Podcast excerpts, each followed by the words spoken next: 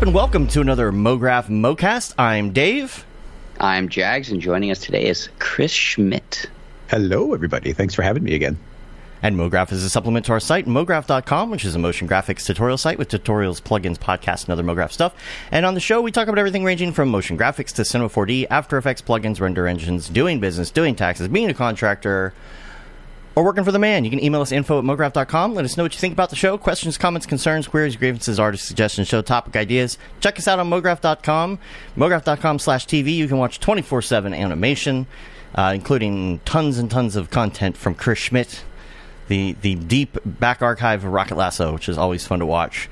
And uh, you can check us out on youtube.com slash mograph. Got a lot of people coming in here in the chat. And as you can see, Matt's not here today. That's because he's getting on a plane. So Jags is co-hosting, and uh, Chris, I think you're our, our first guest guest in quite a while. We've had guest co-hosts, but we haven't had a guest in a while. Oh, 'cause We've been doing DATs and we've been taking breaks. Half reses and Yes. All the MoGraph, things. cat MoGraphs. And All the things, yeah. In Yeah. fact, Matt's in the chat right now. I don't know if Oh, he's on the go. plane or where he is, but I know he just checked into the airport not too long ago, heading to New York for NAB East, which is going to be going on this week. Him and Pickle Nick are there. There's going to be a meetup as well at some point, just kind of a uh, non-sanctioned, if you will, uh, uh, unofficial meetup. So I have no idea what the info is because of that. so um, make sure that you check out the Maxon streams this week so you can see the presentations. I uh, believe Matt is presenting as well. That's so exciting. That'll be cool.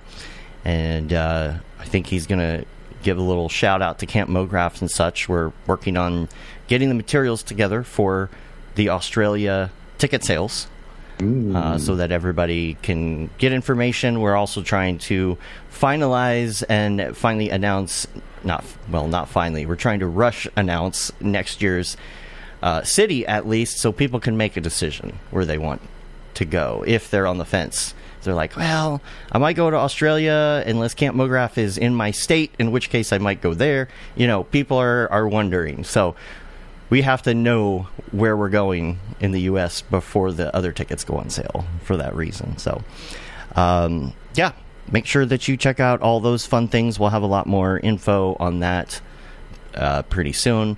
We've also got DAT Europe coming up. Uh, Chris, and you're going to be there. How, Yes, how, you, I how you feeling? How are you feeling? uh, I'm excited. It's going to be crazy. I've, there's been so much travel this year overall, and the European part's been exciting. It's a little short notice where we weren't quite sure when we were what the travel dates were up until very recently. So Mhm. I'm very excited to finally know that we're heading over there, check out all the different cities. Haven't been in a while, and yeah, London is our first stop. Super looking forward to that. I love London. Uh, We've sold a lot of tickets to that. Make sure you Oh, uh, go to our website. It's uh, gotodat.com. It's G O T O D A T.com. And uh, you can get tickets. I'll actually see, uh, if I can, how many people are registered for London right now because they went on sale last week and quickly uh, we started selling tickets. Um, it's only been a few days. We sold 30 tickets. So that's a good sign. Um, that in however many days it was this week, we, we did 30. That's that's a big number for us. Yeah. Because, well, everybody's got to you know, compete with Chicago. Somebody's got to try and beat Chicago. Yeah, How big was Chicago? Uh, how many did we end up having? yeah, that was It a was lot. half the Half Rez tickets, so Mhm. I think Oh. it, uh, about 180. Nice. Yeah. Yeah. That's awesome. And so these are always like 50 to 100 people, um, kind of intimate. Um, so yeah, I'm happy about that 30 because that means it'll probably be more like 50, which is the spot we're looking for. And um, it's going to be a whirlwind for y'all. I know that. Uh, two weeks and four shows. And uh, what are you going to be? Four countries. Yeah, four countries. What, what are you going to be doing? You have any plans to uh, gallivant around Yes. London? There, there's a secret document where everybody's putting ideas of cool places to check out in each city. So I got to Oh, actually nice. contribute to it, which I haven't yet. But Nice. that should be fun. Uh, Yeah. Barcelona is the only one I've never been to before, so Mhm. looking forward to that, especially. Uh, see Andy's in the chat here, and he's going to be uh, at the London show. Um, we're getting all of the uh, materials together so we can uh, post who the panelists are. I'm kind of waiting for some bios and things back, and I'll have the website going uh, this week so you can actually see who's going to be there as well, besides just the core team. Um, I will not be in Europe. Um, so uh, it, Yeah, it's that's that's mixed. I'm going to be very FOMO'd, but also it's been a long year, so I'm I'm okay with it. Trying to get some get some relaxed time, some home time. Um, how's how's the year been for y'all? You been busy? Chris, you go first. Up. Okay. um, yeah. Oh man, it's been a crazy busy year over in over here in general because you you add the that show on, and how many cities are we doing total? So, and I only missed one of them. Yeah. So that what, what, as soon as you've got travel happening like every month, every other month, suddenly everything else gets rearranged. Then you add on top of that Half Rez, which is an absolutely Yeah. amazing event, but I am not a natural event coordinator, so that's always a time-consuming and stressful part of the year. And then uh, on top of that, we've been doing our capsules for Maxon, so we've got like a bunch of them out already, but we've kind of got this new monthly schedule that uh, part of my time and one of my brother's full time has just been making these tools for Maxon that are going directly into the asset browser. So that's given us a mm-hmm. really, it's actually been kind of nice to have this really set schedule where each month is like, okay, we have to come up with a tool idea. It has to get kind of built and shipped within this month time frame. So kind of having something as a regular schedule has been really nice because otherwise, you know, client schedules are always all over the place. Our own plugin schedule is, hey, whenever it's done, it's done when it feels like it's ready. Mm-hmm. So I kind of like deadlines. Yeah, it's uh, it's what I did with my short film uh, that I did last year. Is I I was doing it for fun, but I decided, hey, I'm going to enter it in this contest. So here's a date. So I actually have a deadline. So Good, good, it's a good call. I could be better about deadlines or setting them for myself with these abstract projects. yeah, They're challenging because it's like, all right, you could do this date, but then it's going to affect the work. So then you either have to like build a routine around it or leave everything to the last minute. And obviously, we shouldn't do the latter. So dates, I, I feel like help us reverse engineer the how much attention and energy we allocate towards it each day. and how have Yeah. you been this year, Jags? You been slammed Good. or Uh, good question. I earlier this year I was slammed on some client stuff, and then after uh, that wrapped up, had a bunch of travel. Um, did go out to the DAT in Texas. That was the Texas one. right? Texas. Yeah, that was fun. Right in the beginning. Um, Yeah, that was the first. that was the first one, right? the first one where the fire alarm went off right when we got yeah, started? that was that was uh, That was exciting. enjoyable. Yeah. EJ's Um, presentation didn't go over too well, so somebody pulled the fire alarm. It was Yeah. fire. I'm actually learning ZBrush now. Um, after all Yeah. the travel has wrapped up, I have uh, spent some time in ZBrush, and my goal is hard surface. But I almost wish I, I took some time at the last DAT to sit down and watch EJ's presentation on character design because um, some of those principles of drawing, illustration, and shape language uh, from his presentation. So I'll probably have to go back to that. Um, Yeah. when I'm start when I start sculpting more character stuff uh, Yeah. in ZBrush. So because the travel's been done, I've been doing a lot of daily art and uh, working on my uh, my other big personal project that'll probably take another year to finish. But um, yeah, just doing all the things since it's a little slow period right now. Yeah, we'll post those presentations because they are the same every week.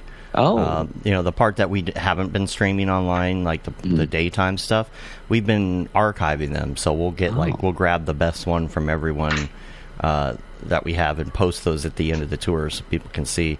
We're probably at the end of Europe. Um, we're not going to do those presentations when we do uh, South Carolina uh, Mm-hmm. in in the first quarter. Uh, so we'll try and post those online so everybody can see them. Mm-hmm. Um, I saw Jen said, "Will Spider Lord be at both camps?" I think so. You know, he's om- omnipotent. He's an omnipotent spider. An Australian one sounds rough, though.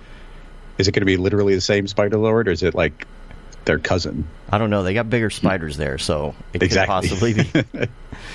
um, yeah, Jags has been setting. I like what you've been doing. You've been setting aside every Tuesday right? hmm Every Tuesday is my like deliberate. I'm going to sit here for like four hours uh, and do ZBrush stuff, and then every Yeah. uh, every other day it's like thirty to forty five minutes. I'm just messing around in ZBrush because it's Nice. it's just training. It's like training as in like exercising. You have to just get reps in. Um, shouting out to uh, Ian Robinson when I uh, when he introduced me to some cool things uh, about ZBrush at NAB last year. He said like ZBrush is not one of those things where you can watch a tutorial on Cinema, learn the recipe of how to set up this MoGraph effector, and you kind of know that. For ZBrush, it's purely you need the the muscle memory. You need to just be in the software and practice. Yeah. So Yeah, every sure. Tuesday is like my four hour like longer session, uh, and I do that because my girlfriend is playing Dungeons and Dragons at that time. So um, she's busy, I'm free, or I'm making myself free, uh, and then it's just trying to get better at ZBrush so then I can work on some uh, better client work because I found that some of the best 3D artists that we know in our industry are capable of making their either their own tools, their own systems, like in Houdini, like full on particle system, or their own their own models. And kit bashing is can get you so far, but if you want to do custom work, then Right. you got to make your own stuff. Right. I still fake my way through it pretty well. I think, uh, even when I have to do stuff for for clients, I, I manage to somehow model things good enough to get by. But it's probably I'll add an addendum. If you're just working in one piece of software, like Cinema or Blender or Maya, you can do the cheaty workarounds, and that those tools will often look really good in in those tools. But if you try and bring it into anything else, Right. then you have to bake it down to an FBX. And because I use a lot of Unreal Engine in addition to my Cinema work, um, if like I Unreal is a five year old child, and you need to feed it chicken nuggets. And if you don't feed it chicken nuggets, it's going to be very upset. that is a great So, analogy.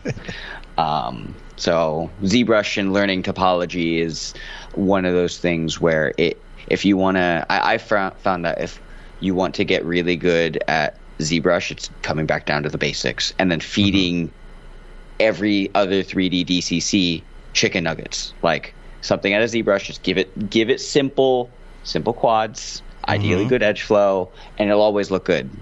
So, yeah. Or or just throw it all in Z Remesher. Or yeah, or all on Z. Hey, this is Dave. I just wanted to stop for a moment and thank our sponsor, Otoy, the creators of Render Network and, of course, Octane. But I don't have to tell you that. You know who they are. You see the results of their render engine all over the interwebs. And we're very grateful that they're supporting what we're doing at MoGraph.com from this podcast to MoGraph TV to events like local meetups and Camp MoGraph and all our community building efforts. We can't wait to show you what's in store, all thanks to their support. Go check them out at otoy.com. Now back to the madness. That's what I've been doing. I started 3D printing a little again. You can hmm. see my like 10 year old 3D printer back here. By the way, I don't know if you can see these these carts that I got going on here. They're these little $50 carts, like laptop stands with wheels on them, and they have changed my life. Yeah. What are you Uh, carting around on them?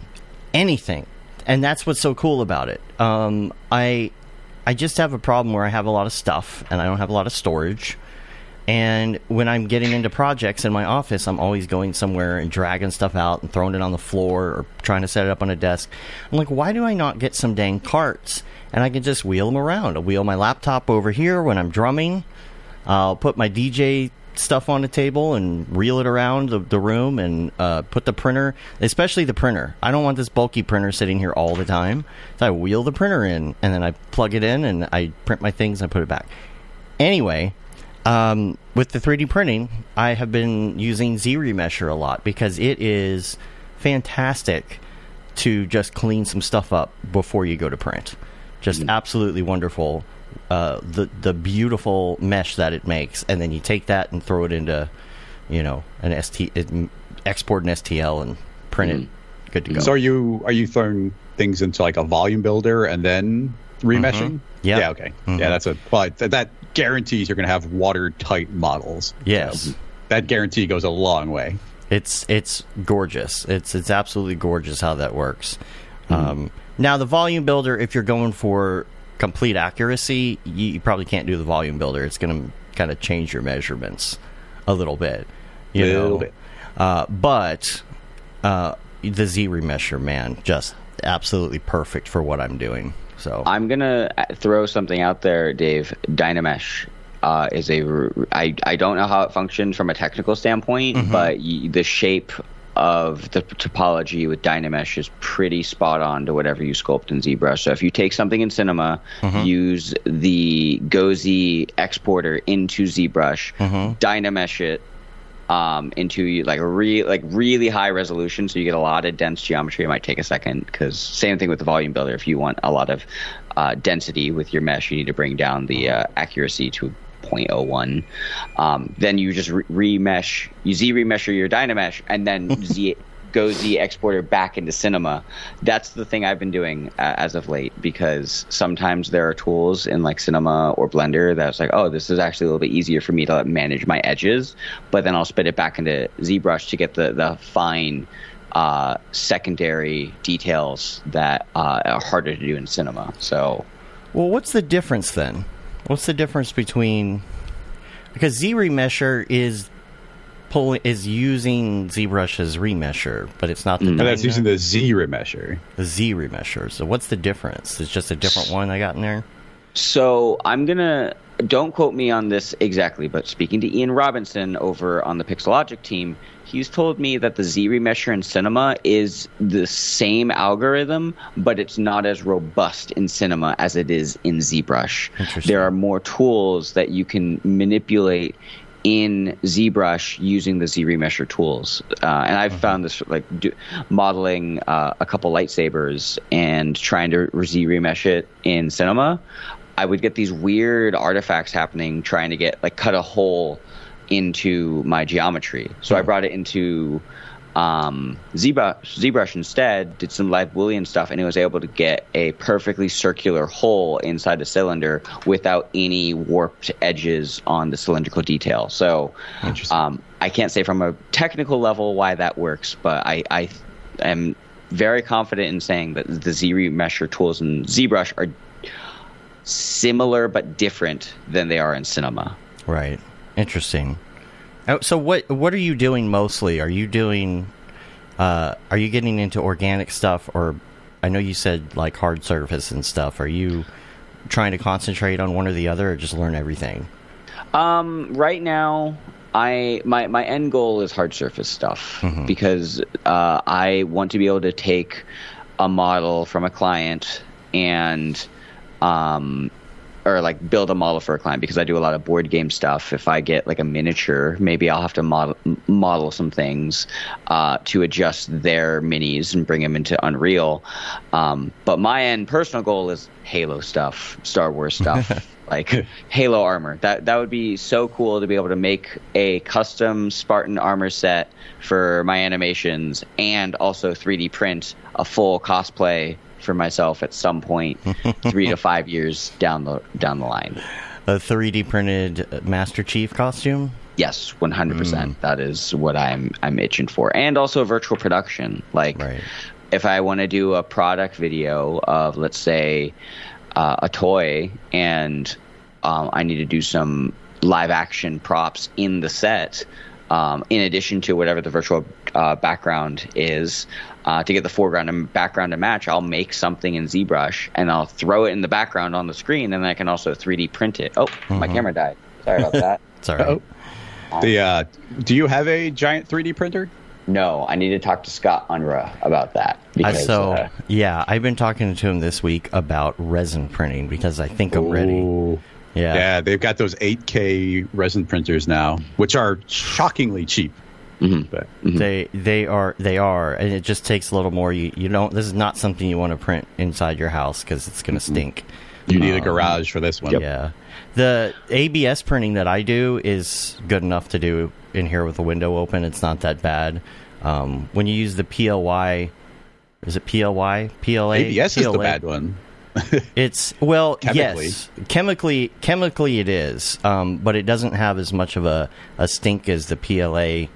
Um, but yes, the when you do resin though, it's you're not doing that inside. at all. Yeah. Not well, you even have, to, you have to treat it, and Yeah. like yeah, so re- there's a lot of waste product with the resin itself because you can Mm-hmm. only reuse it so many times, and you got to have buckets of alcohol to clean the whole thing. It's an Right. entire production. This isn't something you're just pulling off the plate and you're like done. Yeah, Yeah. there's curing and all that, but man, it's gorgeous. Like Mm-hmm. it's so gorgeous, and like the feel of it, it's it's that rubbery feel almost, and Mm-hmm. the stuff that Scott was making at camp for his class was just amazing. Those little Yeah. astronauts, yeah, yeah. ABS, Yeah, that's yeah, yeah. Ahead, A- ABS does have a lot of stuff coming off of it, but um, but yeah, I mean, open a window, uh, put it by the window. It's not it's not too bad. Get a little venting, get some fans going. Um, Yeah. But yeah, you got to cure and all that stuff. There's the UV stuff with uh, resin, and I'm I'm into it. Yeah, totally. another thing that I found for ZBrush with my clients at least is because I'm in the board game industry, they have a lot of miniatures. So they make all their miniatures so then they can 3D print them. But sometimes making an advertisement uh, with uh, prototypes like resin or um, some some of those materials are too fragile to film with. So they'll have the STLs. I'm just like, guys, send me the STLs. I'll animate them in Unreal. Yeah. Um, we don't even need to do a second print run of that. Like we could just just give me the files. Um, so there's a lot of use cases for just learning. At least my my world, learning ZBrush because then I can I can basically make an animation with anything my clients send me now. Um, which was harder uh, back in the day when I didn't know ZBrush and trying to bring a, a giant print ready model into cinema and trying to animate that's a nightmare. Yeah. Um, I would I would so have a resin printer, except you know I'm in a condo in Chicago, so there's spaces at premium. So I've already got a 3D printer and a laser cutter in my bedroom. There's not room for also a resin printer. What do you use a laser cutter for? Oh, all sorts of fun things. I, I love I love the laser cutter. I probably use it more often than the 3D printer, but I'm always designing like little, hopefully functional things or these cool cool little puzzles. I'm obsessed with uh like really getting tight tolerances on things, so everything becomes like friction fit. So I'm not using glue on anything. Mm, That's cool. Hell yeah. That's you really awesome. need some remesher for that. Get, get those parts just right. Yeah, Mm. no, it's all actually. I wrote some scripts, but it, I do design everything in Cinema and then convert it to a spline, and then Mm-hmm. because you know when it comes to the laser cutting, everything needs to be uh, like vector lines. And are you also? Does the laser cutter also do laser etching, Oh yeah, like at a lower power or something? yeah, exactly. You can Yeah. just put in any power you want. And I, mean, they, they, I got the uh, the Glowforge, so they've got like all the preset materials, but you can kind of use anything except Mm-hmm. vinyl. Never use vinyl in the in the laser cutter; it'll kill it. Um, and I think it's toxic fumes, but the uh, oh, interesting. But you use any material that you know it's compatible with. Mine's not powerful enough to do metal. I think it could do um, engraving in metal, but it can't go beyond that. But but I even I made a I made my own preset where I can take like an Amazon shipping box, cut it up, and it, it's like my prototyping material. So like I have the laser on like the fastest setting with barely any power, and it just barely perfectly cuts the cardboard. It's like okay, cool. Um, Oh, that's yeah, that's it's a really fun material to work with actually. Do you have any laser cut examples within arm's reach that you can show us? I do. It doesn't. It, they're always really tiny on the camera. Right. But let me actually. Yeah, I got two. I can grab. Let me do grab. I would love to Oh. see it. Yeah, I really thought about getting one of those uh, right before camp because I was doing those little coins, Yep. and I was like, I could, uh, I could laser engrave these coins, but then like even the smallest engraver is like three hundred dollars, and I was like, uh, I'll wait on that. I'll wait on. Yeah. that. Yep. But uh, yeah, what you got? What do you Okay, have? so I don't know how well it'll show up, but this is one of my favorite ones. oh, So hell yeah. um, this is made of I don't know like thirty six different pieces, and they all snap together. Designed the whole thing in cinema to make sure they work. They all perfectly interlock, and it's like uh, acrylic. So I got all these sheets of ac- acrylic material, Mm-hmm. and I can print them out from all these different colors. I love the subsurface on this one. Kind of got Oh, this milky oh, color. yeah. That's legit. Um, and there's like a pile of them on the shelf behind me. Mm-hmm. And then I don't know how well this will show, but this was the fanciest thing I've ever made. This box here, Whoa! oh, so sweet. look at that. but I can open that up. But the fun part is I flip that over. back oh, wow. The whole thing goes. oh, dude, that's wow. cool. That looks like a Cinema 4D cloner rig if I've ever seen one. Right. So, That's awesome. so I love this thing where uh, the lid flips around to the back to be the stand to hold. You have dice in there. Uh, it's actually a bunch of uh, Lego minifig pitch uh, Oh, pieces. okay. A bunch of like Lego hair there. but uh, this was like version three of this. I love prototyping and making different designs. So that's, my That's favorite thing I've ever made. I was designing like spice holders um, that would like hang from chains in the back of a cabinet door, and I just yeah, so many fun things you do with it. And uh, yeah, I, pr- I actually prototyped and animated this entire thing in cinema. I was like, okay, that'll work, and then That's awesome. um, the exact end result comes out. Uh, Matthew said he used his laser cutter for the uh, for the piece that he made for me and, and Matt this year. Let me let me grab it. It's right here. Hold on.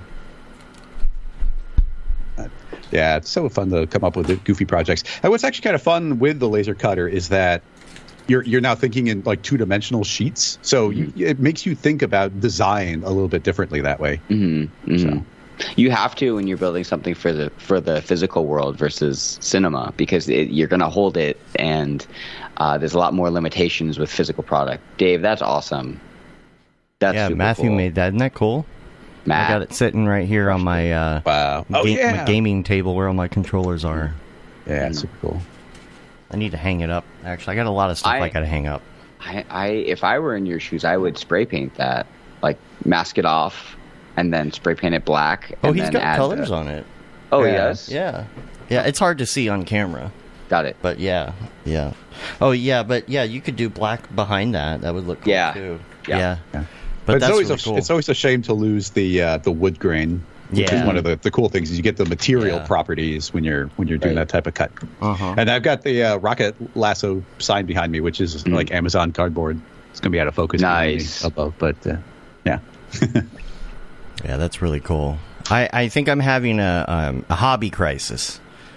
I already had my midlife cl- crisis like eight years ago, so uh, now it's a hobby crisis Yeah. because I'm coming off of a crazy year and I'm trying to, you know, wind down, kind of get back to some basics, but I can't figure out what I want to do. So I'm I have a very expensive uh, problem where I'm dabbling in things. Tuesday. Oh, Tuesdays. Tuesdays, what's Tues- Tuesdays, hang out with me. That's when I'm doing my ZBrush stuff. You Well, see- could sit and do a hobby. I play Halo instead on That's that true. day. But we've been playing Halo while you're on, and um, but the the problem is I'm doing this every night. The problem is I'm trying to see what sticks. It's very ADD. Mm-hmm. Uh, I'm I I you know got a drum set which I talked about. I've been drumming Oh my. uh, ever since camp, and then uh, and I got the DJ table, and then I've been 3D printing again, and then I just been playing with gadgets and things like these um, these Aqara sensors, presence sensors, where it can actually see you in the room, and you can do triggers that will turn on lights when you're in certain areas of your room, and and I'm just I'm going off on these different uh, hobbies and trying to figure out what sticks. So Yeah, you get the two. Uh, there's two opposite problems. One is like, oh, I can't think of any cool hobby to do, and the other is, I've got too many hobbies. What do I mm-hmm. do? right. So how, how Dave, I long are can these send you a sourdough starter. Oh gosh, yeah. It sounds Maybe- like he doesn't yeah. need any more ideas. Yeah. you- Send that to Julie. Yep, I can Yeah. do that. It's a lot of carbs though. I'm not doing the carbs. I'm back on the run. That is right. I apologize. But, but you know, can make it for other people. But yeah, I was really into the drumming, and um, I had the DJ table, and I was like kind of getting into it, but I was mostly drumming. And then uh, I brought my DJ table outside, and I started playing with it more. And I started doing it for hours, and all of a sudden it, it's starting to click for me. So now I'm understanding. I don't know why I wanted to do this, but I just wanted to understand how to DJ. Because every time I look at one of those things, I'm like, I don't know what the buttons are, or what they do, but I feel like if I actually figured it out, that I actually might like it. So that's the only reason that I bought this table. It's just like a portable thing that hooks up to your your iPad. It hooks up to other things if you want, but it'll hook up to the iPad very easily. That's awesome. Uh, so last night I went live on uh, TikTok and Instagram. Instagram was being weird though; it kept disconnecting. Um, but I did a three and a half hour long DJ set on uh, my TikTok account, That's awesome. which was fun. And uh, so I'll probably do it again tonight. I have like a Halloween uh, slash kind of chill playlist thing, and uh, I'll do it again tonight. My my uh, TikTok is Zeta Renders. Yeah, I got your text last night. I Yeah. apologize. We were playing Baldur's Gate. It's all right. I'm Oh, gonna. nice. I'll text you. Text y'all again. Um, Yeah. I, I had it really cool set up where you could see the DJ table, and you could hear actual audio instead of like going through the the microphone for Instagram. Mm-hmm. It just kept disconnecting, and it sounded weird. It sounded fine on my end until I went live. So I'm gonna Mm-hmm. work that out for Insta. But uh, yeah, Mograph Dave, follow me there. Zeta Renders on TikTok, follow me there, and uh, I'll probably be li- live again tonight doing Sweet. another another deal. Um, let's talk about the new cinema. yeah. Yes, I just installed it last week, as Mm-hmm. well as the beta of the new Octane, and it's phenomenal. It's phenomenal. They're both Mm-hmm. Tell us about the uh, the fog you were doing because that was pretty sweet. Yeah, let, I'll, I'll start quickly with the Octane because there's not too much to talk about yet up with, on that. Um, it is a it is a beta or whatever. It's 2023.1 or whatever it is, and it's these analytical analytic lights, analytical or analy- analytic lights, are so cool. Um, I believe now. I believe I read that you could have up to eight, and right now I can only get four to work, and that might be because it's in beta. But this is the coolest thing ever because the number one thing people complained about with with Octane is what? If I don't know how y'all I'm aren't not big Octane, Octane, people. No, I, I only used Uh, Octane I'm a when I s- was designing Lightkit for uh, GSG. I'm So- gonna go on a limb and say it was the render time for for fog and volumes. Yes, Uh, and the reason is because of noise, right? yeah, So, yeah. so Octane is so great, and then you put on Fog, and there's noise because it's unbiased. So the way that it works, it's it's very hard for it to render that. Whatever, however Right. that works, that's the reason that it's noisy. You go over to Redshift, and you can get some really nice, clean fog. Uh, Back mm. in the day, uh, when I did a little bit of work uh, at Already Been Chewed, we would take Octane stuff when he was still on Octane uh, in mm. the studio, and then we would do the fog passes in Redshift and then mm. comp them into the mm-hmm. Octane stuff. Mm-hmm. Now, mm-hmm. these lights, you go into these lights and you change it from a regular light, uh, like a primitive light, to an analytic light, and somehow it's doing some voodoo in the background to do like super clean uh, volumetric lighting. So, like, imagine you have a light and you t- put it in this mode, and all of a sudden you can do light rays, you can do God rays, you can you know change the spread, you can uh, you add it to the post effects, and then you have this just beautiful like a light coming through a window or you know whatever it is, right? And you have full control. It's only up to four, and I think it will be up to eight lights that you can do this with, but it is the cleanest. You can add fog to a scene. Like you can add fog to a whole scene and you can change the radius so you can see kind of the layers happening. 100% clean. Just That's absolutely awesome. incredible. Um, there's some other stuff too, and I'll, I'll I'll come back to that on another episode whenever I've had more time with it. I'm thinking maybe some TikToks would be in order or something. Yeah, totally. Um, but it is fantastic. So I recommend you try it. Load load up the the beta and, and give it a go because man, it's it's going to be game changer and it's going to be one of those things I think that a lot of people are going to. I know a lot of people are back and forth on the fence about Octane. You know, uh, Redshift. A lot of people move to Redshift, or a lot of people go back and forth between the two. But again, the biggest thing I hear is that grain, that fog. I can't do mm. that. Well, that's no longer the case. Now you have no excuse to use to not mm-hmm. use Octane. Right, right. Um, so I, I'm I'm not team either side. I, I found that whatever gets the job done Right. fastest for me ends up being the, the right tool. Um, I, I know I've been speaking to a handful of other designers who do board game stuff, and they're they're all Octane because it's just like if you you don't have to do fog, it's just dice and stuff. Like you Right. can get a really good look straight out of camera in Octane, and if you're just animating some cards and dice and dynamic stuff, um, Octane works great for them. So um, Chris, let's talk about uh, 24 or sorry, not 24, 2024. 2024. We already had a 24. right. We're definitely in the confusing era. Yeah. Where like I look at my notes to try and Google things, and it's like, oh wait, you got to add that 20 in there. Where did they get to before the Switch? Was it 26? I think 26. Yeah, there was Yeah. no 27.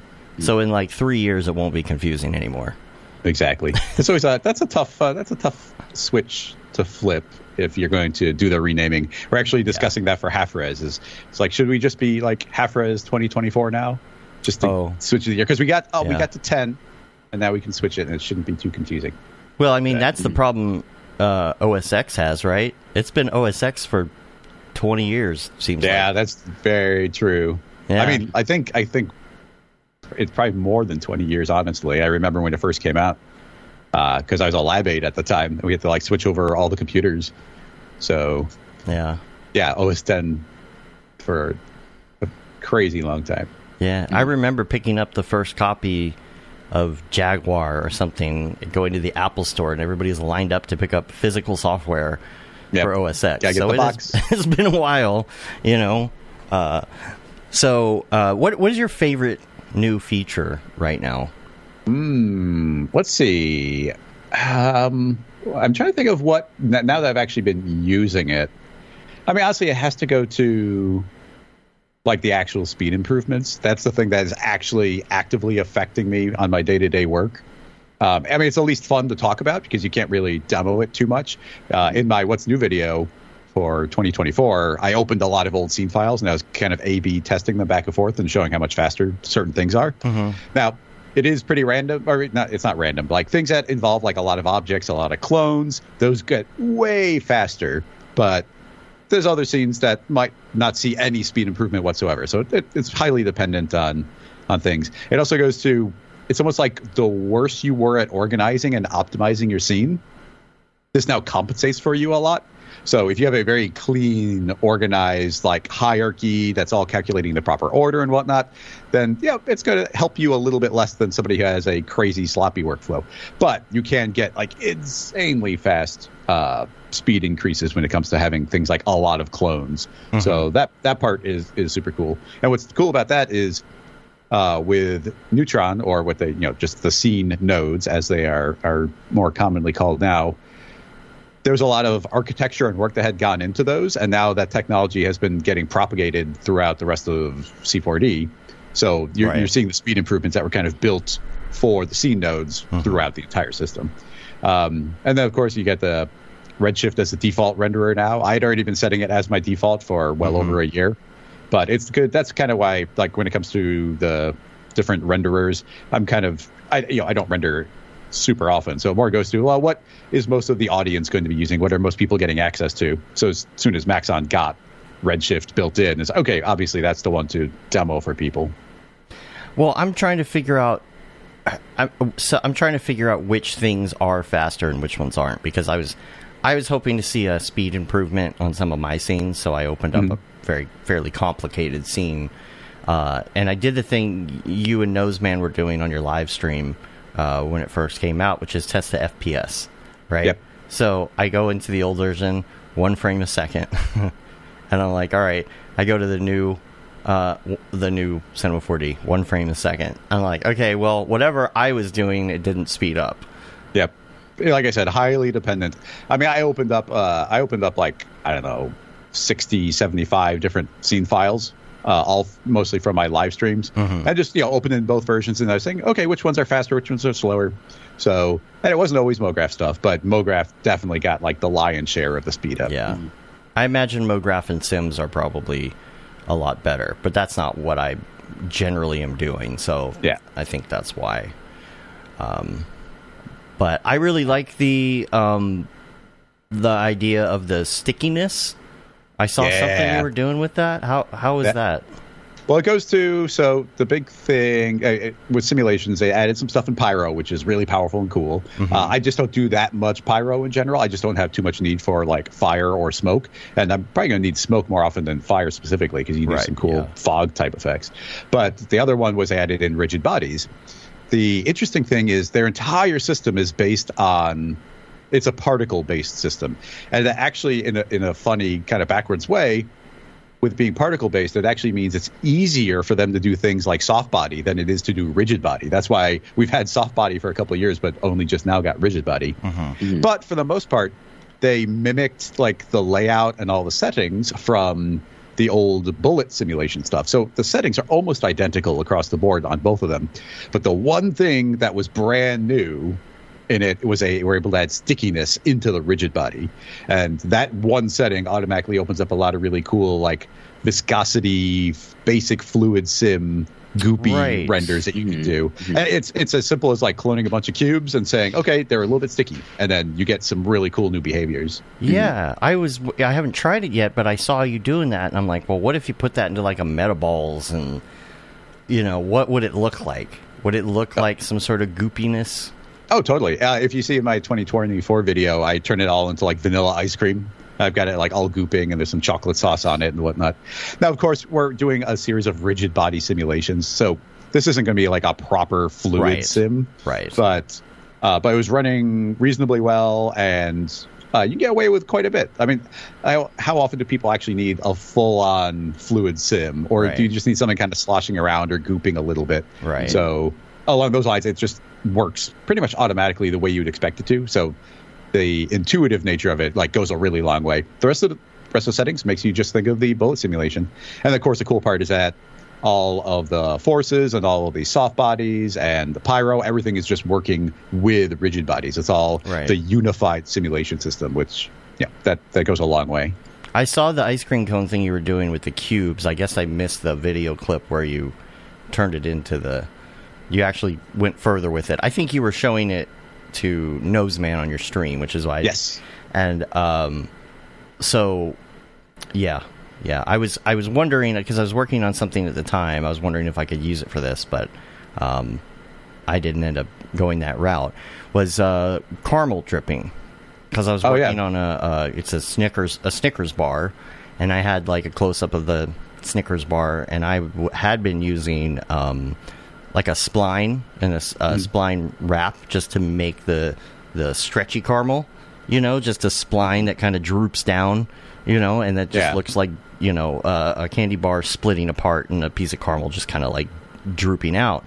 But then they were talking about the possibility of you know having some goopy caramel coming down, and I'm like, man, we're really getting to another level if you want to get to that point. I did not quote out caramel sims, you know, in that manner, and so um, I was wondering, it may be something simple for that. You could do it, like Oh, ab- absolutely. Yeah. Especially that, that's a perfect almost example. Is you're zoomed up at a candy bar. You know, you're not. You don't need a million particles for this. You you need like 500. So yeah, those could totally be cubes or spheres that you're dropping and and just using the volume builder and lobbing them together. Like Yeah. works perfectly. oh, the volume builder. Okay, yeah, Yeah. yeah. I might I know it's always it's always a throwback whenever you said metaballs. It's like, oh man, like when's the last time I actually used metaballs? Because volume builder just is better in like every way. That's true. I guess the one thing metaballs does that the volume builder doesn't inherently do is the metaballs kind of try and maintain volume. Like if two spheres of equal size like blob into each other, it gets a little bit bigger. Yeah. Where the volume they just merge together. Right. Mm-hmm. Yeah.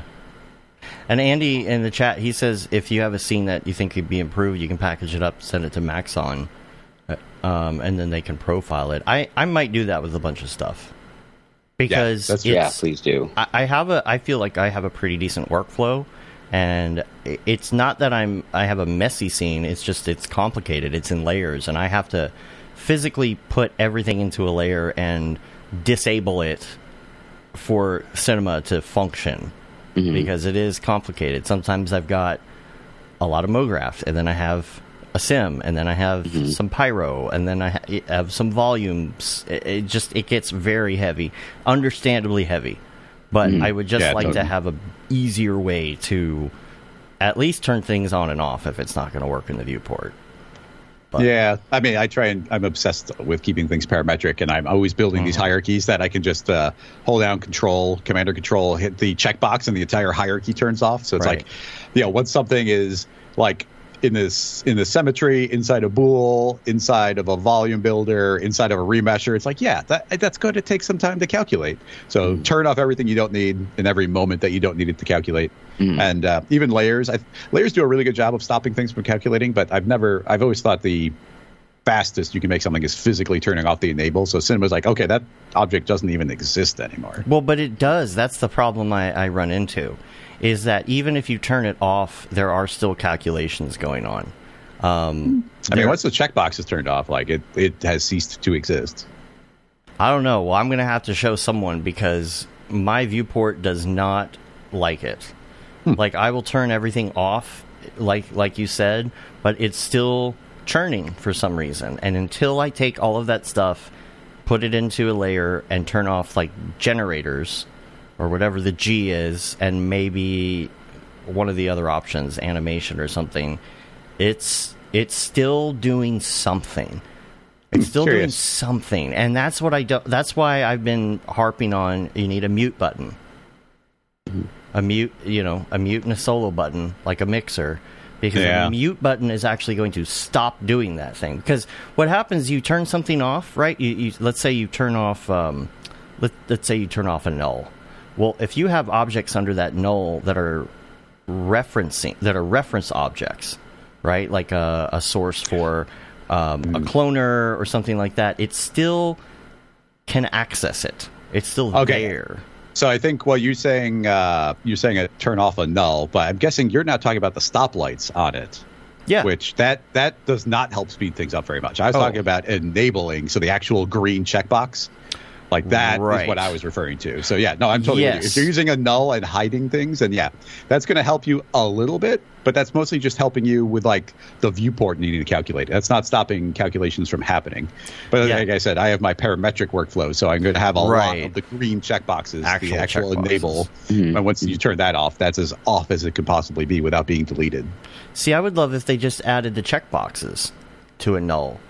And maybe it was different. Maybe when you turn it off, actually just nothing, like it's gone in Yeah, that That would aspect. be um, Yeah. game changing workflow. Because Yeah, I guess whenever it's I. there for the layer, but yeah, you're Right. just saying if it was built in automatically, that'd be interesting. It's just a like, lot of kind trouble. of behave like a layer. Yeah, because I have to select everything. I put it in a layer called mute, and then you have to select the children. And then if you are in, then if you want to switch it and you want to say, okay, now I want to mute this stuff, you got to go turn the other ones back on, take them out of the layer, grab the other one, select all the children of that, then put mm-hmm. that into the mute layer.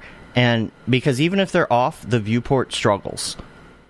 It's it's an Yeah. Oh, totally. yeah, it it struggles, and I'm like, I want to turn it off and the viewport not to struggle because it is the the it's just a lot of clicks in the workflow. That's mm. all it is. Yeah. Well, and it even goes to like, yeah, oh, well, you see it and feel it in the viewport, but it's actually it's the Mm-hmm. object manager that's refreshing. New calculations have to happen. Right. Things, and it even goes to like a tiny, like a tiny little change. Like if you have like uh, a sphere inside of a volume builder inside of a remesher, and that sphere isn't keyframed in any way. It's like okay, the whole thing is cached, and it doesn't have to refresh too too much at all.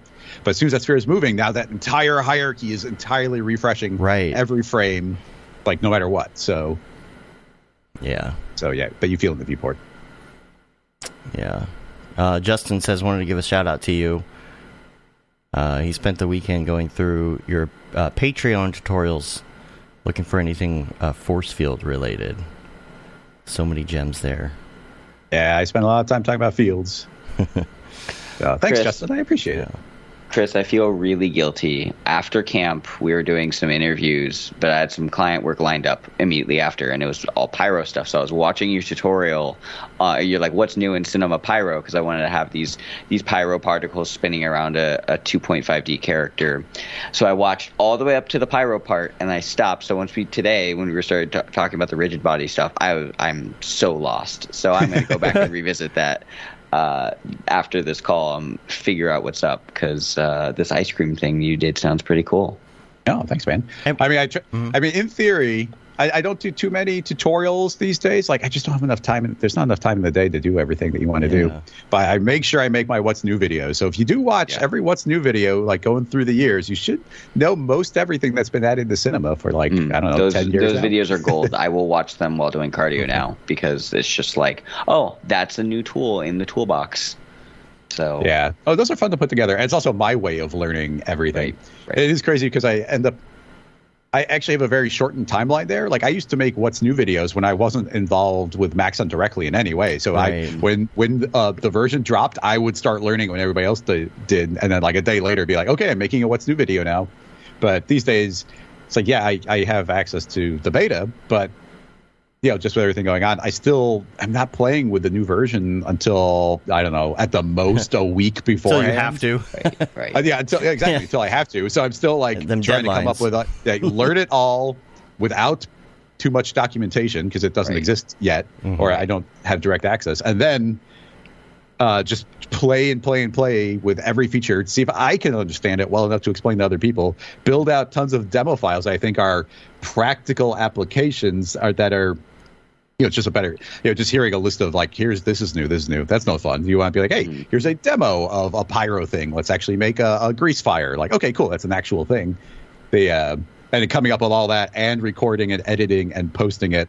hmm And I'm always doing that like within like the last week before that thing is coming out. So, but try What- try and cover it all. What is new in Pyro? Because I didn't look at that.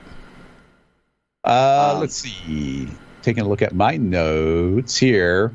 Uh, oh yeah, so now you can apply Pyro directly to a matrix object or the classic C4D particles, um, and, and also the thinking particles. But you know, most people aren't using too many thinking Right. particles. Yeah. But uh, honestly, applying the Pyro directly onto a particle emitter, like that goes a long way. Applying it to a matrix object is really fun because you can take on the color from that pretty easily. Mm. So uh, you can do like different colors of smoke swirling around. Like it's so fast to put that together. Like really cool. Uh, there's all sorts of new like fall off settings um, for like having things fade off and fade on. A couple more things got the ability to be fed vertex maps, which is always powerful. I love I love vertex weight maps and. I, Pyro and the soft bodies integrates the vertex weight maps almost in every parameter, and it's so powerful. And you can do so many crazy, like perfectly art directable things with it that it starts driving me crazy when I'm doing some other part of cinema, and I was like, I want to put a vertex map in here so bad, like um, the a sweep, like a regular C4D sweep. Um, like how amazing would it be to be able to feed a vertex map into this a sweep parameter for like the thickness, and then you know be able to Mm. To get that from there automatically. And we can put vertex maps on splines right now, but we can't put vertex weight maps. It, it, that doesn't feed into other systems. Right. You have to do it manually on on most things. Right. Um, but yeah, but anyway, uh, so Pyro got even more things are controllable with vertex maps. The more fading thing- control color. like so you can like fade them off. You can kind of like art direct fading on and off of this of smoke and things. Yeah, that- you could kind of do. The, oh yeah, yeah, totally. Uh, with it, when you talk about the vertex weight map, yeah, you The- could you yeah. can control the color of the uh, the potentially the fire and definitely the smoke coming off of it by a color weight map on there. Um, and then they also added in fall offs directly. That's what I thought you were talking about for a second, where you can have a fall off from a surface. Before, you know, if you had a sphere, it's like, okay, it's going to just create a thick cloud of smoke around the Uh-huh. entire surface. But now it could be like, oh, it's going to fade out as it gets further away. Oh, that's yeah, that's what I need because when I was doing my short last year and it had just come out, my biggest problem as opposed to TFD was there was less control over like half life and things, right? So I was doing that trench scene where this the rocket is going is shooting down this trench through this whole gigantic scene, and the camera's right behind it. I'm like, I don't need that jet of smoke to go back a mile and have Yeah. to simulate all of that. And so it was a it was kind of a weird mix of trying to figure out how to make the the the burn times and all of that, the half life and everything, so to speak, to Yeah. work to where it was stopping right when it passed the camera. So the sims Well, weren't it- taking forever. It, it came uh, it came out in the previous version before this one, but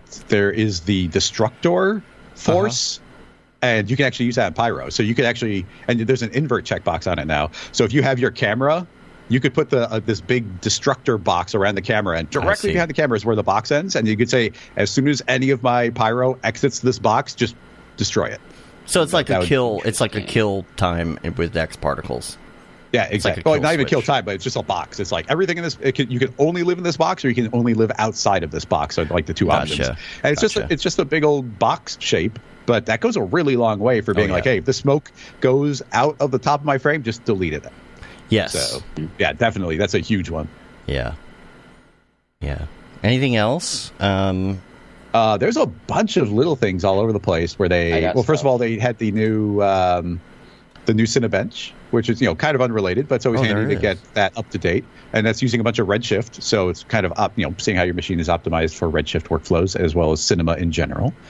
The um, there's a lot of Phong tag improvements. Have you played with that new Phong tag mode? No. Um, I, I wish they just would change all the Phong tags for that as default. I understand why they wouldn't, but in a new scene, there if you if you just open up any scene file, there is a new uh, a, a Phong tag has always had a style, but now there are there's a new style called Square Area Weighted.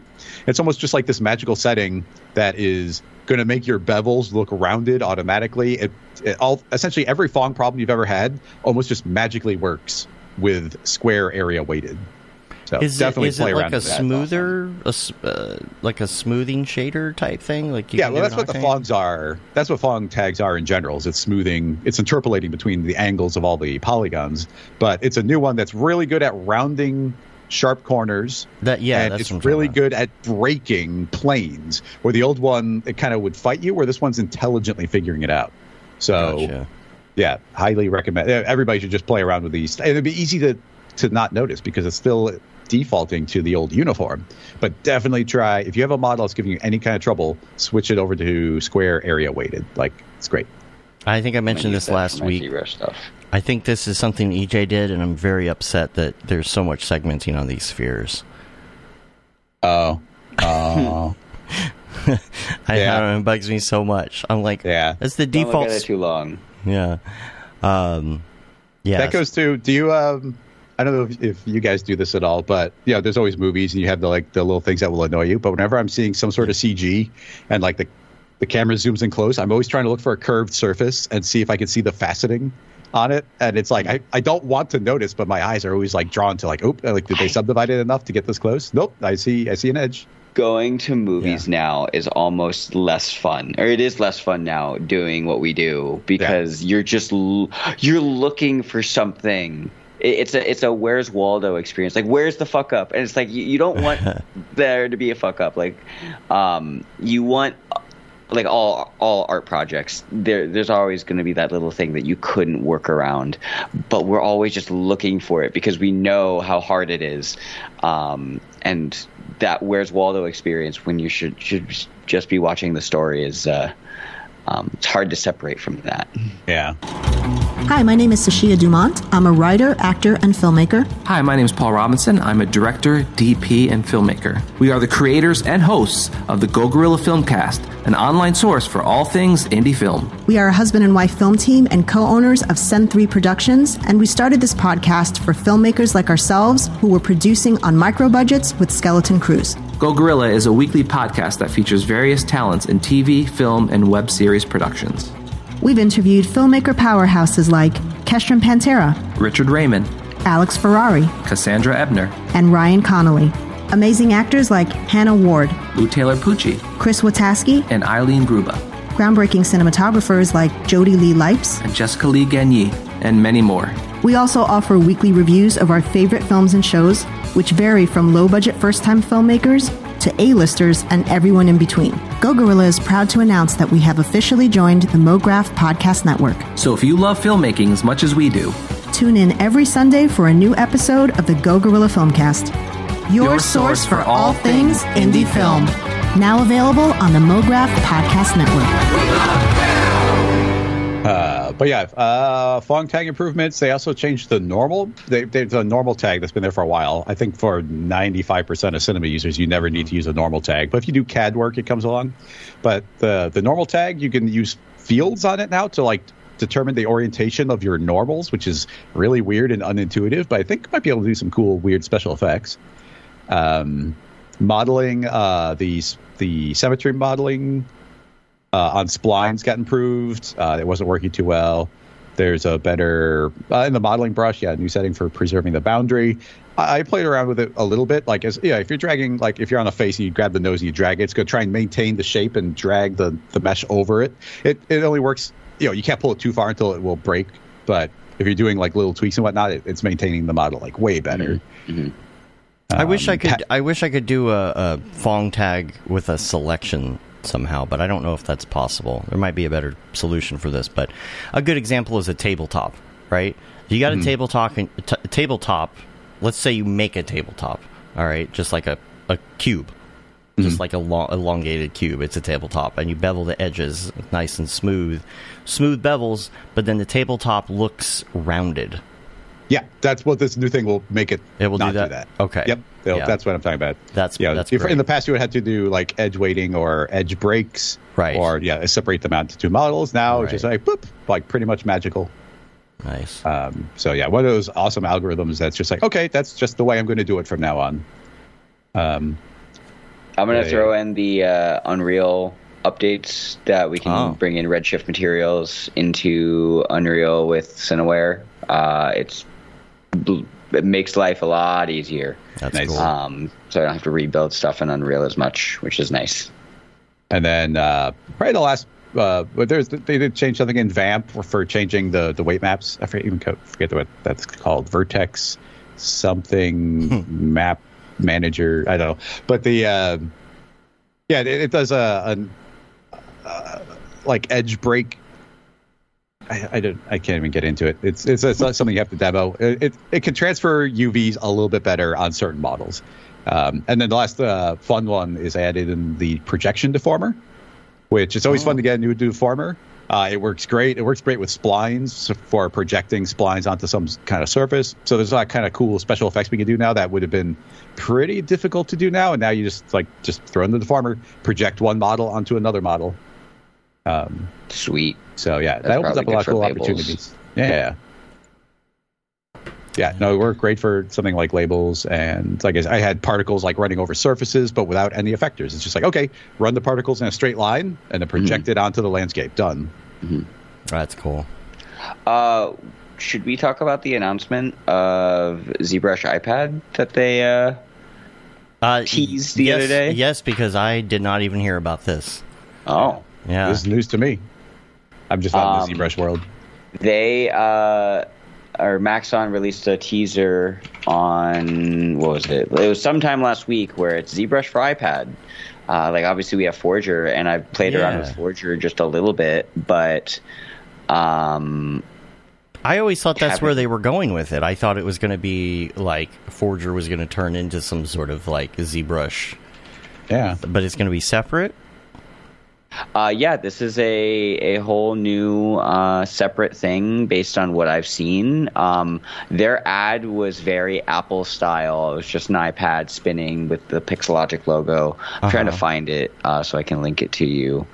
Um, but um, I feel like as someone who's dabbled with Forger just a little bit in my ZBrush adventures, I, I feel like that was there so then they can get the infrastructure from mobile, so then they can start translating their ZBrush stuff into Forger and rebranding it. I know nothing about tech. Uh, or like programming, um, so I, I they might just be scratch, scrapping Forger entirely, which I like Forger. I've done a couple things with it, but if ZBrush is coming to iPad, then uh, I'm going to be in on that all the Yeah. time because I bring like if I'm trying to do daily sculpting, I have to be at my computer, and that sucks because what if I uh, need to go out and get away from the the desk and go to a coffee shop? That would be really nice. Yeah. Yeah. It says Maxon is currently seeking beta testers for it. So Oh, yeah, there's cool. a ZBrush for iPad uh, sign up to get info. Um, when I Google it, that's all I could find. Were you able to find anything else? Uh, I found an article and a link to. It looks like they talked about it during the ZBrush Summit Day Three, but I'm I not just sure at what point. sent you a link to the the 22 second teaser oh, okay. that cool. they uh, Where'd you send it? uh, sent it on Discord. Oh, can you put it in the dingus? Oh, I got the- my in- Discord closed. Oh, and uh, the Skype chat. Yeah, I'm saving them resources. Yeah, Discord is that is such a hog. Here we go. Right. Yeah. Okay. Cool. Cool. Now let's see what we got here. I'm not going to play the music. We can just look Yeah. at it. hmm Very Apple-esque. Very Apple-y. yeah, And we're really excited about this. ZBrush. Okay, well, Right. that's that's the definition of a That's a teaser, right there. Oh, it doesn't even show anything. Ooh, that's very much a teaser. I feel like 2023 with cinema is all the updates we're seeing are just prep for some big things coming in 2024. Well, that's Um, kind of like their their new uh, Crimson Core, whatever they're, whatever they're working on, um, you know, and changing all of these to this new system for capsules and all that. I Mm-hmm. feel like it's all building toward slowly revamping, right? I mean, that's Mm-hmm. admittedly, I think that they've said um, just they're slowly moving these pieces over to the new system Mm-hmm. um, for speed and stuff. Yeah. But, well, yeah. that's where you see the, the speed improvements that have been happening already. Yeah, and I hope that means that we're going to get some liquid. Um, Oh, I wish. I, I, you know, I, I hope so. I, I hope so. I keep, I keep asking, and it's, you know, I get the, eh, you know, we'll see, you know, Well, it's even not even liquids, but like just a, a particle. Like if we had particles that were running in the unified simulation system, like that would be Mm-hmm. huge. And I mean, once you have particles, you're only one step away from having you know like vorticity calculations and then Right. liquid liquid on top of it. So those two go hand in hand. Anyway, I'd, I'd love Yeah. to see that. That would be a unified particle system. I mean, cinema hasn't had an updated particle system since version eight. Honestly, like that's going back It a long way. That's like old. that's like 2002. So Yeah, and I that's mean- thinking particles, and obviously Yeah. it's been.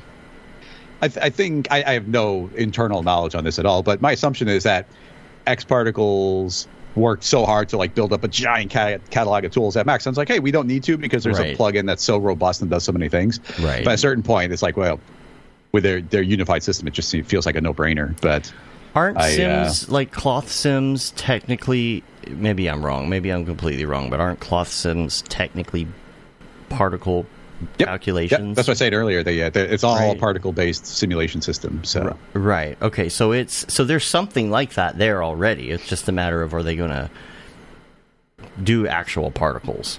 exactly. Yeah. So, and I, I have no knowledge one way or the other, but man, that would be cool.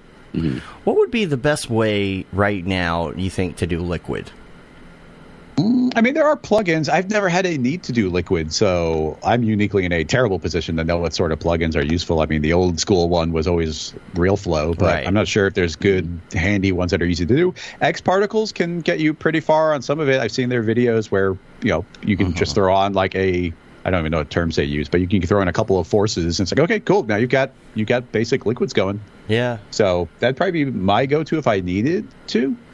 A lot of the time, I feel like you can fake it by building a rig. Like MoGraph is like it goes such a such a long way to doing liquid. Like even Yeah. imagine right now you could do a you could animate a simple spline traveling around and tell a bunch of clones of cubes to follow that spline wherever it goes, and now mm-hmm. you're art directing it. So Right. that's as far as I've ever needed to go.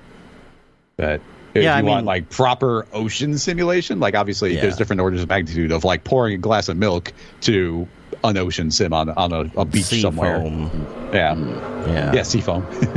Yeah, it's it's like I used to use Real Flow, and I used to mess with it. Then they did Real Flow for Cinema 4D, and then um, I just I haven't messed with that in a while. And I see people doing stuff, but it's all Houdini, and it's like, eh, I don't want to learn Houdini just to do that. yeah, And then um, Gen though, LiquidGen. I I use Embergen pretty consistently. I hear Uh, that name often. It's like, and I the only reason why I do uh, Embergen over Pyro is like I prefer using Pyro because I like having my stuff in my cinema scene. Yes. But for a lot of my board game stuff, I don't have a lot of time to sit there and let things simulate and render. It's like, oh, we have to get this ad out in two weeks. Uh, I don't want to spend put all my eggs in one basket for one pyro scene. But I've done a handful of pyro things and it's fun. Um, it just it comes down to how much effort and fidelity do you need to spend on a sim versus just making some cubes follow a spline and all that. Like sometimes if you know it works and it can get the point across for the story and the narrative, sometimes the cheaty way works. Oh, Um, I love the cheaty way. The um, I, I'm terrible at talking about like the work I do, but I recently helped out a lot on John Wick Four, where uh, it was going to be a title sequence, but got moved to the credit sequence. But and I, I, I That might was make- you. Um, I well, I didn't make the whole thing. I got brought on to build like eight different simulations for it. So other people did like the rendering, Yeah. but there's like a sequence where like there's shurikens are chopping through some cloth. Yeah, I and then that. there's uh, an hourglass with like a simulation, and then there's like a stamping of uh, a wax seal and bullets falling, a bunch of different completely unrelated sims. And it's like, okay, this is my bread and butter. I love doing like advanced simulation stuff Mm-hmm. that's like a, a rig, but we wanted to do this uh, sand falling animation. I wanted to keep it all vanilla cinema. So like I did so many tricks, and this is uh, pre the new the new rigid bodies coming out. So I was using the old bullet sim. I made an hourglass, but then I kind of faked it where you could only see so far into it. So it was only like the front half of the hourglass, and I even kind of blocked out some of the stuff so I could keep make I could. I essentially I was like maxing out at I forget how many, but let's say like fifty thousand rigid body simulations. If I did any more, I'd run out of memory. So it's like, okay, how how can I get the most out of this fifty thousand? And I think I even like would run the sim, cache it, run the sim again, cache it at, with a different seed, and then be able to overlay a bunch of them on top of each other. But uh, Yeah, uh, I'm, I'm looking at it right now. This yeah, that's the link. Yeah. Yep. So this was such a cool little sequence, and I, Yeah. I, I told myself like, damn, what I would do to be able to be part of the team who who is in that. That's so cool that you were. Yeah, I made were those on leaf, that leaf rig there to make the, the cherry blossoms Nice. flow, and uh, but yeah, it's a really cool sequence. And I really like the John Wick series, so Mhm. I was like excited when uh, Yeah, that's yeah, cool. that yeah, like I said, like I like iterated the sim on top of itself a bunch of times. Mhm. The, uh, if you don't like John Wick, you don't like fun because it's just fun. It's not a good story. It's just dumb fun. Yeah, but yeah, Yeah. using like every trick in the book to try and do different things, and uh, Mhm. but the big one. It was even cool because they end up liking the uh, simulation, the, the shot so much of the shurikens going through the cloth that they like moved it to be like one of the primary shots here, where I think they overlay Keanu. Yeah, Oh, the uh, oh, but man, it was yeah. So, so like the the magic shot right there of like Keanu's name, but it's like that by far took the most time because I, like I had to get these perfect cuts. I couldn't just you couldn't if you're getting that close up on cloth. Yeah. you can't. You don't want to see the faceting of the cloth. You don't want to see like a zigzag. Right. So I had to go and essentially run the shurikens, see exactly where they're going to fall, and then make a cut in the cloth so that the next time I ran the sim, it would hit. And I had to keep on doing it again and again until because when you Oh. cut the oh. cloth, everything changes. So I just had to keep doing it again and again until it finally worked. And it even goes to like the shuriken isn't the thing doing the cutting. I have like this unrelated vertex map that when the shuriken gets close, it starts telling the vertex map to reveal itself, and then that's what's creating the cut. So, and it does still collide with the shuriken, but it's not what's actually doing the cutting. But yeah, Yeah. super fun. But Yeah. I, I hope you. I got permission. So I hope to make a kind of tutorial of like, hey, let's build a bunch of different sims, all inspired by this John Wick project. Oh, nice. If you Yeah. need help with rendering something, I would love to uh, give you some render power. Yeah. yeah, I'm But very. Keep in mind, I've never touched Octane. Okay. I'm I'm using Redshift. Yeah. So I'm Okay. not sure Yeah. if you're. I'm very much not a. I'm getting better at cloth, but I'm, I'm just not well versed in a lot of the tearing stuff. And I, I had those problems this year. I'm like, oh, I'm ripping a cloth, and you know, it's it's low res, and now I'm getting the jaggedy, stair steppy thing because Yeah. like the polygons are ripping and they're sideways, so now it just looks like zigzags. And uh, yeah, I would love to see some tutorials on that because I don't know what I'm doing. yeah, they're they're really powerful. They're it's very controllable, and it is great that the new the new cloth stuff in cinema. I know it's like you know we're getting on like two years or something that we've had the basics of it, but they keep on adding to it. It keeps getting more powerful, more Yeah. features, and it's so controllable. The Yes. basics are really powerful, but then if you want to get nitty gritty and and control it, I've always said that like a simulation like a, a simulation is not mo it's not motion graphics but as soon as you have a follow position now it's motion graphics now you have something you can mm-hmm. art direct so and and and maxon's done like an amazing job in making them art directable and if people Yeah. watching this have not seen my i did a presentation at was it nab yeah my nab presentation where I talk about folding origami with Yes. cloth sim. Uh-huh. You should watch that because the basics, the like folding origami can get complicated, but the basic idea of making a very rough deformation, like something really terrible and sloppy, but then running cloth on top of that, it's like, man, you can like art direct and get some cool, cool effects really easily, honestly. Yeah, the follow position stuff where Yeah. like I, that makes it so art directable. It I changes everything. so much. Yeah, Yeah. it's incredible. Yeah, and then uh, by the way, this is uh, what I was talking about earlier. Liquid Gen is coming. They haven't really said any more than that. That says Oh, release cool. date TBD. But I'm excited about this because this is like real time. You know, Who makes that? uh, this is Janga, Janga FX. FX. So they're the ones that Cool. do Embergen. Embergen. Yeah. Yeah. And hey, once you're doing yeah. fire, it's just like inverting gravity. Like, yeah, there you go. instead of smoke flowing up into the ceiling, it can flow down onto the floor. right? Yeah. hey, whoever so- makes it, I'll be excited. Yeah, I'm excited to see that. Um, anything else? Uh, un- maybe related to anything else?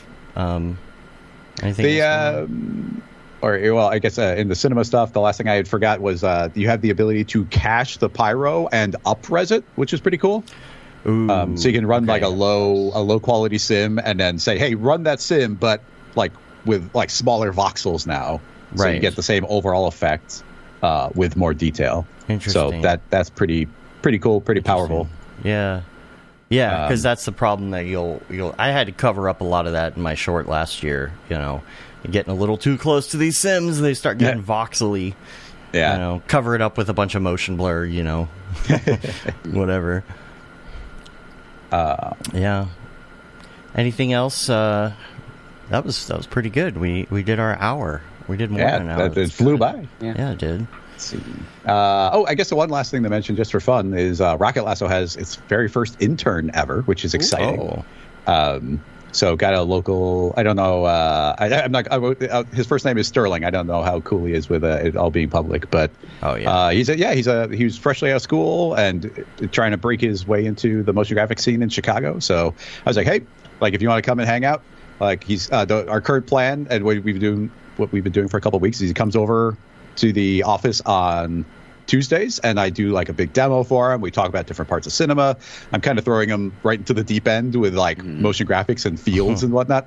Um, and uh, and then he he tinkers around, plays around with it while uh, um, you know uh, uh, for the rest of the week. And on Fridays, like we we talk online.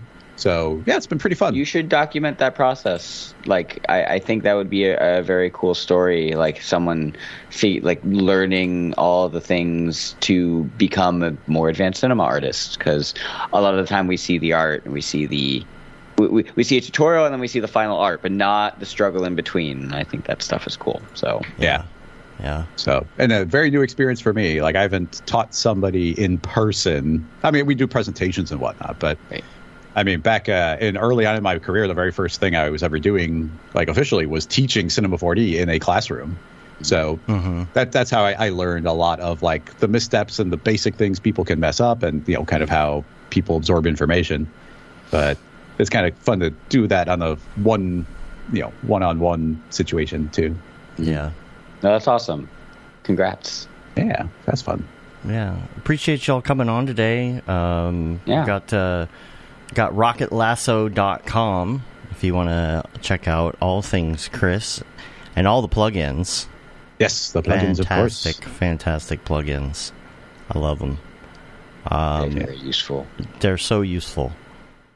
So I'm Yeah, we do our excited to see. I'm excited to Thanks, see man. what's to come, and uh, and then Jags, your Jags.tv. By the way, I love this site. I hadn't been to the site uh, Oh, thanks, at least man. in a while. I love this this opening shot you got going here with the desk, and it Thanks, man. It goes all in. un- mostly Unreal. I have a handful of cinema projects because it's all about does the look get the job done for the client, but most of it's Unreal and. Uh, that's Pyro and Cinema. That was a fun thing. That I actually used your tutorial on um, Vertex Maps and um, Pyro to uh, re- do that box reveal. So that was a, nice. a fun project. So, Getting your dice on, yep, Pretty. nerd stuff. Pretty. I'm a nerd. nerdy dice. What's on the screen in the laptop in that chat? Um. Oh, that's uh World of Warcraft gameplay. I Okay. Me being a super nerd, I was just like, I'm just gonna throw Uh, WoW in there. Like, it's, it's it's hard to tell with my little mini screen here, but I was like, that kind of looks like Warcraft three. Oh no, it, it WoW's 100% close enough. is WoW, and Okay. I, I I literally pulled footage from like six years. Oh, that's funny. Of like me getting like uh 2200 rating, which is like a, a decently high rating in. Um, in the game, and I just snuck that in to see if anyone who plays uh, World of Warcraft would appreciate that. So, got to get that Leroy Jenkins going. Yeah, I should. but yeah, Um, So, Yeah, so uh, jags.tv, rocketlasso.com. Uh, make sure that you check out mograph.com. Uh, next week, we are going to, yes, next Monday is going to be our Halloween episode on the 30th. Um, EJ is already overseas. He will not be able to join us. And uh, Matt will be back from New York and about to leave that afternoon, evening for Europe. And but we are gonna get we're gonna sneak that Halloween episode in somehow. Uh, so make sure you get your Skype ready to maybe call into the Magic Mirror. And um, I'm going to also do replays after the show next week of all the Halloween episodes. I'm going to do a couple today. So if you're watching on MoGraph TV, uh, or if you're watching this live stream, it will automatically cut over to uh, the commercial break on uh, MoGraph TV stream afterwards. And uh, after that, yeah, we're going to play a couple old Halloween episodes. So so stay tuned on there. Uh, so it will be so it will be me and Matt and David Ariew next week getting our spooky on. nice. Hell so yeah. uh, make sure you rate us on iTunes, leave a review, podcatcher of choice. Uh, helps get our ratings up. We've also got the uh, the t-shirts, like the MoGraph logo T. You can say you've been there, done that, got the t-shirt. I forgot to say that. Uh, the Paul Babb feel the feel the Babb 2020 shirt, which needs to be updated. But all the profits from that go to Doctors Without Borders. Render Things t-shirt, hoodie, long sleeve tee, MoGraph blandishment shirt, and the That Render's Fire shirt, which you're only allowed to wear ironically, unless you're shams. And of course, check us out, mograph.com, mograph.com slash TV, mograph.com slash live for the show info, and youtube.com slash mograph. Jags, uh, jags.tv, what do you, what's your socials? John Jags knee, pretty much everywhere. John without the. H. What about you, Chris? Uh, at Rocket Lasso on all the things. Cool, cool. We're at mograph.com, all spelled out on all the things. And if you want to hit me up, I'm either Mograph Dave, or if you're on TikTok, I'm Zeta Renders, Z E T A Renders. Come join me this evening at some point for a little uh, live DJ set while I practice DJing. And come say hi. Send in your requests. Awesome. Cool. Master of Puppets, Metallica. Master of, I got plenty of puppets. Okay, that, that Vance. is, th- there you go. now just master Wait, wait, them. wait, wait. Do you mean music puppets or puppet puppets? Yeah, I play Master of Puppets with my puppets. I'll bring Okay. Vance along. I got a new I got a new puppet for Australia. That'll be fun. got to do that, right? Yeah. Cool. Okay, cool. We're gonna get out of here, though. I think I told you everything that I need to tell everybody and things. So, um, thanks for joining us today. We'll see you on the internets, and um, until next time, I'm Dave. I'm Jags. And I'm Chris. There you go. Have a good one. Later, yo. It's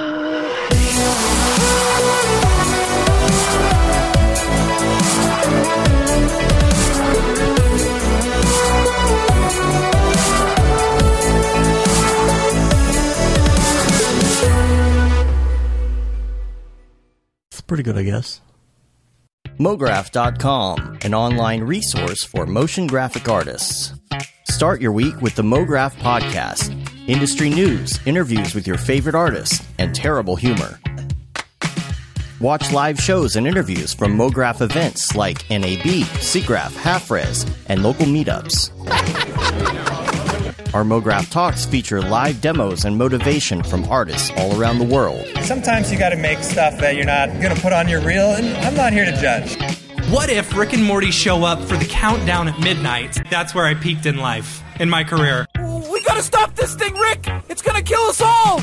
Hear from the people that create your software, design your render engines, and artists that are changing the face of modern motion graphics. You get that render done.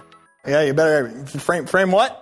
MoGraph tutorials and online classes will teach you about Cinema 4D, After Effects, as well as other popular software and render engines. Throw in HDR Studio, take the render settings, pick the HDR, put in reflection, and gorgeous. Branch into new software. Learn time saving tips, techniques, workflows, and lessons that'll keep you up to date in the world of motion design.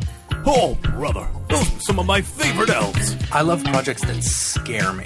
When our art director comes to us and asks for something that I had never done before, man, it gets me pumped. Join the conversation in our live sessions. Check out our plugins or join the hundreds of daily active users in our Slack channel for technical help, advice, contests, or just to joke around. Real nice banana. Ah, that's so funny. All right. I'm going to live forever. Subscribe today and get the latest updates on our YouTube and other social media channels. Take all your dreams and just do it! We don't care how you get here, folks. Just get here. Subscribe to MoGraph.com.